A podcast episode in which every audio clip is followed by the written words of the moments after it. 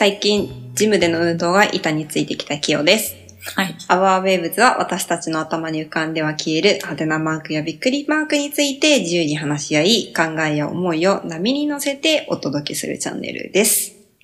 ジムが定期的に通えるようになってきたのね。そうですね。逆に行かないとうずうずして気持ち悪いって感じのレベルにちょっと慣れてきたかなと。素晴らしい。ということで前回ね、健康の話をしたので、はい。オーラリングだけに頼るんじゃなくて、ちゃんと頑張ってますっていうとこです。はい。はい。ということで、前回オーラリングについて話したんですけども、チャット GPT については話せてなかったので、今回はキヨがお世話になっているテック事情続編ということで、チャット GPT や AI に対する私たちの考え方、そして姿勢など、それらにまつわるハテナマークやびっくりマークについて話していきたいと思います。はい。まずチャット GPT なんだけど、あやな、日常的にチャット GPT 使ってたりする？そうだね。なんかその、毎日もう事細かくいろいろチャット GPT に聞いて調べるっていうよりは、まあ私は今あの、使うとしたらチャット GPT3.5 かを使ってるんだけど、なんか仕事でこう、一般的な情報収集とか、うんなんかその、あるリサーチしたい対象の概要をつかむためにざっと検索したりとかはするけど、なんか文章生成してもらったりとか、なんかそこまでこうコードには使えてないっていうのが現状かな。うんうんうん。なるほどね。キヨは？まあ私も綾野と似た感じで全体像をつかみたいときに概要を聞いて、で、それポイントだけ掴んで自分で調べ直すみたいな感じの使い方をしてるのと、あとは言語だね。私は基本的に日本語で検索することが多いんだけど、まあ和訳とか単語のニュアンスとかってちょっと Google で調べるとめんどくさいから、この単語とこの単語のニュアンスの違いはみたいな感じで使うことが多かったりするかな。ああ、なるほど。基本日本語なのね。基本日本語。日本語でも別に不便はない。変、全く変じゃないし、すごい、あの、日本語で変な日本語だなと思うことなくて、そこはクオリティが高いんだけど、ただ、まあ、情報の量とかが英語の方が断然に多いから、その、チャット GPT が学習してるのが。だよね。うん。そう、だから AI の方、えっ、と、英語の方が、より正確だったりとか、いい情報が、精度の高い情報が出るとは聞いてるね。なんか私もその日本語と英語で試したことがあったんだけど、全然違って、やっぱ日本語は情報量が圧倒的に少なくて、ああ、そうなんだ。まあそりゃそうだよね。そうよね。日本語を話す人口が世界でめっちゃちっちゃいから、そりゃそうなんだけど、やっぱ英語で使わないとなんか信用できないな、みたいなのが、ちちょっとあったかな。そうね。そこで言うと、英語の方が断然いいと思います。うんうん。で、まあ私、まあ他にも違う使い方、文章作ってもらうときにも使ってたりするんだけど、うんうん。それ仕事で使ってる？それともなんか自分の個人用で使ってる？どっちも。ああ、そうなんだ。ただ、仕事では使える範囲が、仕事でも無料なんだよね。チャット GPT で無料のやつは情報を、あの、収集されて活用されるんだけど、有料だったら機密事項とかも使われないんだよね。あの、ちゃんと機密事項は、ふさ、えっと、入力されたデータは活用しませんってなってるんだけど、会社では別に無料版でしか使えないから、あ会社は使っていいというか、なんかそういう、こう、なんだろう、推進したりしてるの、チャット GPT 使いましょうみたいな。推進はしてないけど、まあ、Google で検索するのと何ら変わんないですよねっていうことで別に使っていいですよっていう言われた。えー、なるほど。うんうん。そう。ただまあやっぱ入力できる情報が限定されてくるんで、うん。仕事では、まあ何かしら一般的な知識を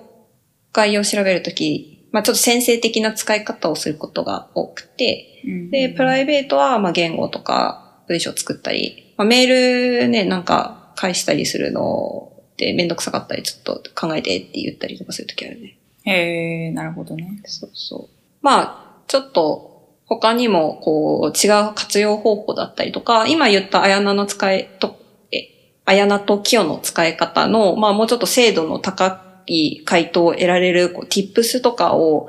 紹介してるインスタグラマーとかが増えてきてるんだけど、まあ一つだけ私のおすすめを紹介すると、ミヤッチっていう方がやってるアカウント名 MIYACHI アンダーバー AI っていう方が結構いろいろいい情報を発信してくれてるので、ぜひそっ。ち参考にしてみたらいいかなと思います。私もチェックしてみます、ぜひ。うんうん。私もちょっともっと活用できるように、有効活用できるようにね、していきたいと思ってます。で、まあこんなチャット GPT が世の中に出て、あまりす経ってないにもかかわらず、こんだけ日常に溶け込ん溶け込んで、いろんな便利な世界にしてくれてる一方で、いろんな国で規制が進んでたりするよね。あ、そうなんだ。そうそうそう、ヨーロッパの方で、ちょっと最初、ちょっと1ヶ月前ぐらいの情報になっちゃうけど、まあ、イタリアの方で使ったらダメですよとか、小学校とかで規制することもあるし、国単位で規制することもあるし、うーん。教育に及ぼす影響とかも計り知れないよね。そうそうそう。まあ、で、制限するところもあるし、まあ、それをどうせ使うんだから、小さい頃からか、こう、付き合い方をちゃんと教えて活用していきましょうっていう考え方もいろいろあったりして、まあ、その教育に対する考え方も いろいろ出てきて面白いなと思うんだけど、うんうん。まあ、そういう規制があったりとか、まあ、あと AI 法案だよね。EU で、施行自体は2024年とかになるらしいんだけど、AI の規制法案が EU で出されて、まあいろいろ動きがもう本当に劇的な状況だなというのが最近の状況だよね。まあ、日本はおそらく EU がやって、アメリカがやって、最後なんだろうなっていう気はするよね。いつものパターンでいくと。そう、もうね、そうです。だろうねそうだと思い、ますおそらく。うん。なんかそういう意味でもちょっとね、なんか怖いなって感じてるっていうのが正直うんうなん。ところなんだけど、うん。なんか私そんなにこうチャット GPT めちゃくちゃ有効活用しようと思って自ら情報を集めたりとか、あんまり時間取ってしてるタイプではなくて、なんかまあうん。自分が使える範囲で使ってみようぐらいの気持ちで今は使ってるんだけど、うんうん。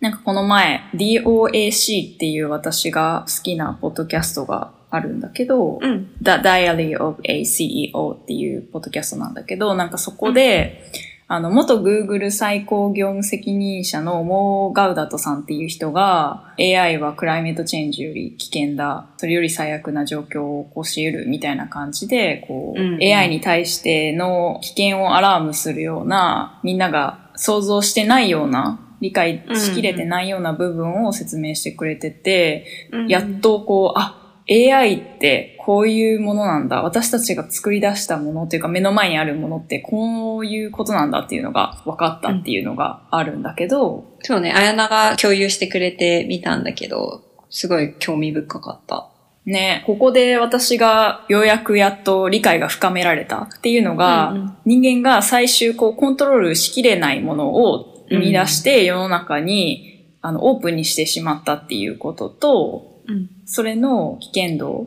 それが恐ろしいことだっていうことと、うん。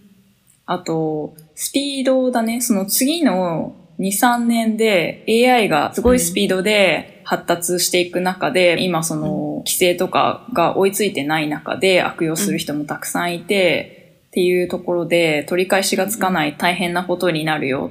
で、もでもその時には時すでに遅しで人間を対処できないぐらい AI がパワーを持ってコントロールしてるかもしれない。してるだろうみたいなことを言っていて、うん、あ、そんなことも考えられるんだ、みたいな。まあ、これ、ただの要約なので、もっといろいろ細かくそこでは語ってくれてるんだけど、ポッドキャストの中で。うん。なんか人間として、こう、マテリアリティを持って、なんか生きていくことって何なんだろうってすごい考えさせられたんだよね、そのポッドキャストで私は。そうだよね。AI について考えようと思ったら、てか考えてたら、すごい面白いのが、人間ってなんだろうってすごい、こう、原始的な哲学的な話になっていくかっていうのがすごい面白いなって思うところで。全部じゃあ AI がやってくれる、すごい便利な世の中になっていく。うんこれ以上便利な世の中になっていくのって私は的には思っていて、うんなんかうんうん今で私はね、今の生活で全然十分便利だし、なんかこれ以上の便利は本当にいらないって思ってるタイプの結構アナログな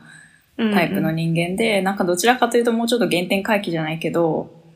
なんだろう、不便だからこそ見えるなんか美しさとか、うん。なんだろう、人の温かみに触れるとか、そうだねそういう、こう、不便だから感じられる人間らしさ、それこそ愛とかうん。が、どんどんどんどんなくなっていっちゃうのかなっていうふうに考えるとすごい怖いなって思ってて、もう一つは、まあ、もし自分が子供を持つってなった時に、え、このなんか先世の中どうなるかわからない時に、新しい人間、子孫を世の中に送り出したいかなって考えた時には怖いなって思った。その子が自分の子供が、こう、果たして幸せに生きられるのか、そのうん AI に支配された世の中でとか思うと、うんなんか私が育った環境と子供が育った環境が違いすぎて、自分もどうやって対処したらいいかわからないみたいなこともあるのかなとか、なんかすごい。いこう、ロングスパンで考えると、本当になんだろう、考えるだけで嫌になっちゃうというか、こ本当に怖いとしか言いようがないんだけど、なんかそういう気持ちで結構胸が苦しくなったりとか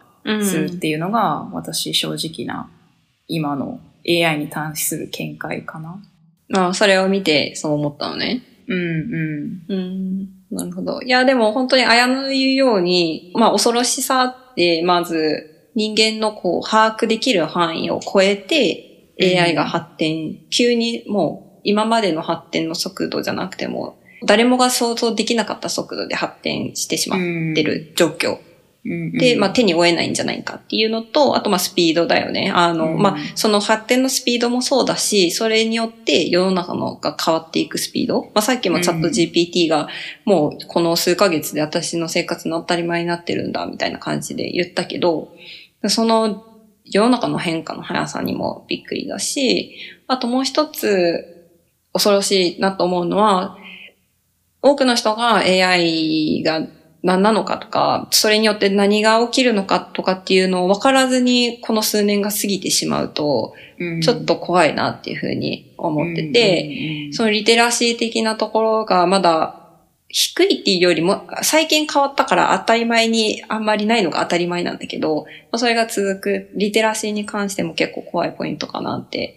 思ってて、はい、じゃあ明日からリテラシー上げましょうって上がるものじゃないじゃん。やっぱ時間が、うんうんうんアジャストする時間がいるじゃん。何にでもその新しいものが登場した時に。なんかそのバッファーというか、トランジションの期間がないまんまどんどん新しいものが生み出されていってるから、ちょっと二極化しちゃう部分もあるんだろうなと思っていや、て、絶対そうだ。めちゃくちゃ AI 使いこなす超バリバリの人と、もうなんか、え、何のことみたいな感じでちょっと置いていかれてしまうようなタイプ。うん、うん。そうなった時にね、なんか、世の中どうなるのかなって。そうそうそう。じゃあ、職がなくなってしまうとか、うんうん。幸せな世の中になるのかなとかってちょっと不安になってくるよね。そうそうそだからそういうのも含めて、まあ今私たちがこういう話をしてるっていうのもすごい大切なことなんじゃないかなと思ってて、結構誰もが今そういう話を、まあ子供とでもそうだし友達、家族、まあいろんな人と、まあなんなら会社の人とするのが大切なんじゃないかなと思ってて、まあそういうのをか話しながらリテラシーも上がっていくし、まあどういう状況かっていうのも話、分かってきたりすると思うから、まあ今まさにやってることは、まあ綾菜とキヨがね、危惧してるようなことに対して個人レベルできる小さなことかなって思うね。う。うん、でも本当にそれがね、でも何も変えられない、それがどう貢献するかっていう考えると、なんか、うーんって、どうなんだろうって思う部分はあったりもしてて、うんうん。なんかどれだけこちらがこう考えてもさ、私たちが、うん。こう AI 作ってくださいってお願いして与えられたものじゃないじゃん、そもそも。うんうん。勝手になんか、まあ、言い方変だけど与えられて、まあ、使える状況に侵されて、うん。そうね。使わざるを得ないみたいな感じにもなってきてるじゃん、若干。うんうんうん。やっぱり、こう、ね、資本主義の世の中で生き残っていくというか、サバイバルしていくためには、こう、いろいろなものに、新しいことに adapt していかないといけない中で、うんうん。なんかちょっと悔しいっていう思いも正直あるかな。なんかどんだけ私たちが頑張っても変えられない現状があって、もう始まってしまったものは始まってしまったし、なんか元に戻せないじゃん。うん。だからその中でこう、世の中がらどういうふうにシフトしていくのかっていうのは結構不安が多いかな。うんうん。いや、でも本当にそうだと思う。なんか別に、世の中の、てか世の中の流れって別にみんなが望んでそっちに進んでる、進むみたいな、なんかこう、世界じゃないから、うんまあ、あの、悪く言ったら流されてしまううんみたいな。まあ、だから時代の流れっていう単語ももうなんかそういう、かん、なんだろうな。でも結局なんかそこはやっぱし、そこもなんか資本主義じゃないけど、やっぱりこう、パワーを持った人、権力を持った人、お金を持った人が作り出す、まあ、イノベーションによって左右される分結構多いと思うんだよね。なんかだからそこはこう、なんだろう、その社会全体のことをどこまで考えられてるのかな、考えてそれをやってるんだろうっていうのはちょっと疑問に思うかな。うんうんうん。それで言うと、なんかどっちもいるっぽいよね。さっき綾菜が言ったモーガウダットさんも、まあ多分 Google とかさ、そういう巨大企業は自分たちの利益とかっていうのをメインに考えて動いてるのが大きいんじゃないかなと思うけど、その中のエンジニアたちとかってなると、まあ単純にそういう利益とか、そういうのを追求してやってる人もいれば、モーガウトダットさんって、まあ、まさに AI を開発する方だったけど、そういう人は、まあ、これがどうやって貢献できるか、いい方にどうやったらできるかっていうのを考えながら、ただまあその負のところもあるからもがきながらしてた人だと思うんだけど、まあそういう利益だけじゃなくて、ちゃんと社会のことを考えてやってるエンジニアもどっちもいるとうんう。のはあると思ってて、まあでもこう、長い、人間のね、長い歴史を見ると、科学進歩って、科学技術の進歩ってもう絶対、てか人間である以上絶対止められない。っていうかまあ人間が、人間ってまあ思考する動物だから、もう絶対そうならざる得ないと思ってるから、まあ私は基本的にそういう流れに関しては、流れにどうせ変えられないなら早く乗った方がいいって。うん。早く乗った方がいいって言ったら語弊あるけど、早く乗って、それを最大活用することで、どう、その負のところを、えっ、と、まあ、補うのかとかっていうふうに、うん。まあ、考えたいなっていうふうには思っていて、うんうんまあ、私の、そうね、まあ、テクノロジーとか AI に対する姿勢は、そんな感じかな。うん。だから実際に、まあ雇用がなくなるとかっていうのも全然あり得るし、てか実際に起きることだし、起きてることなんじゃないかなと思うんだけど、まあそれももう止められる話ではないか、ある程度ね、規制で制限してたりとか、最近もさ、あの、ハリウッドでストライキ起きたりしたじゃん。うん映画産業では最近当たり前のように AI 使ってさ、あの、俳優さんのさ一回撮影した顔をもう AI で全部ガラッと変えてしまったりとか、まあいろんな AI を使ってこう効率化してしまってるけど、まあだから俳優さんたちの仕事がなくなってしまうということで、そういう映画産業において AI の活用の規制をしてほしいみたいな趣旨のストライキだったと思うんだけど、で、トム・クルーズとかそういう大物の人たちも参加してるっていう大きな流れを見て、まあ放棄で、その結果がね、それちょっと1ヶ月前ぐらいの話だったから、今結果がどうなってるか、交渉がうまくいったのかどうかはちょっとわかんないんだけど、まあそうやって放棄の方とか、ルールでその雇用がなくなってしまうっていうところを阻止できる部分もありながら、やっぱ大きな流れとしては変えられないかなと思ってるから、うん、これから、こう、どううまく付き合っていくか？とか、ううん。ん、その社会に、それを最大に活用して、どうやるかっていうのを重点的に、まあ、もがいていくんじゃないかなってうん。思ってるかな。なんか私の今、キヨのその、どう向き合っていくかみたいな姿勢を共有してくれたから、私のも共有したいなと思ったんだけど、うんうん。私は、あの、まあ、個人としてまだ、情報をしっかり収集しきれてない部分があって、まあ、日々、うんうん。それ誰でも多分もう収集きれないと思 adapt していくと思うんだけど、うんそうそう。ただ、なんかその AI を促進する、手助けするような、なんか個人的な動きとか活動は絶対多分しないだろうなと思ってう。いて、ただまあもうあるものに対して自分が生きていけるように、まあうんうん。最低限の adapt をするのかなって思ってるね。うんなんかそこからこう自分が享受される部分、AI に享受される部分もあるから、あると思うんだけど、もちろん仕事のをしていく上で。うんただ、なんか、うんこれ以上やっぱり便利な世の中じゃなくていいって思ってる部分が多いから、うんうん。なんかスピードダウンしてほしいなってすごい思ってるね。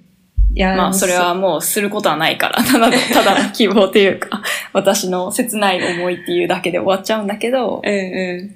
うん、まあ、助長することはしたくないけど、なんかそこの波に飲まれて、飲まれるイコール、なんか自分の仕事がなくなるイコール、生きていけないみたいな感じになると思うので、ん。うんうん。まあ、最低限の adapt はして、キャッチアップしていくっていう方向になるかなって思ってるね。うんうん。まあちょっと一瞬話それるけど、あやなの仕事は、そういうクリエーションするっていう仕事は、希少価値が高いから、あんまりそんなに心配しなくていいんじゃないかなって思うんだけど、そうかな。まあ今の話で、そのさっき初めの方にさ、あやながその資本主義社会でパワー持ってる人たちが、みたいな話で悔しいって話してくれたんだけど、うん私はキャッチアップは早く、なるべく早くしていきたいって思ってるっていう話の理由のうちの一つが、まあその、まさに結局、パワー持ってる人たちが全部キャッチアップしていくのね。から、うん。それに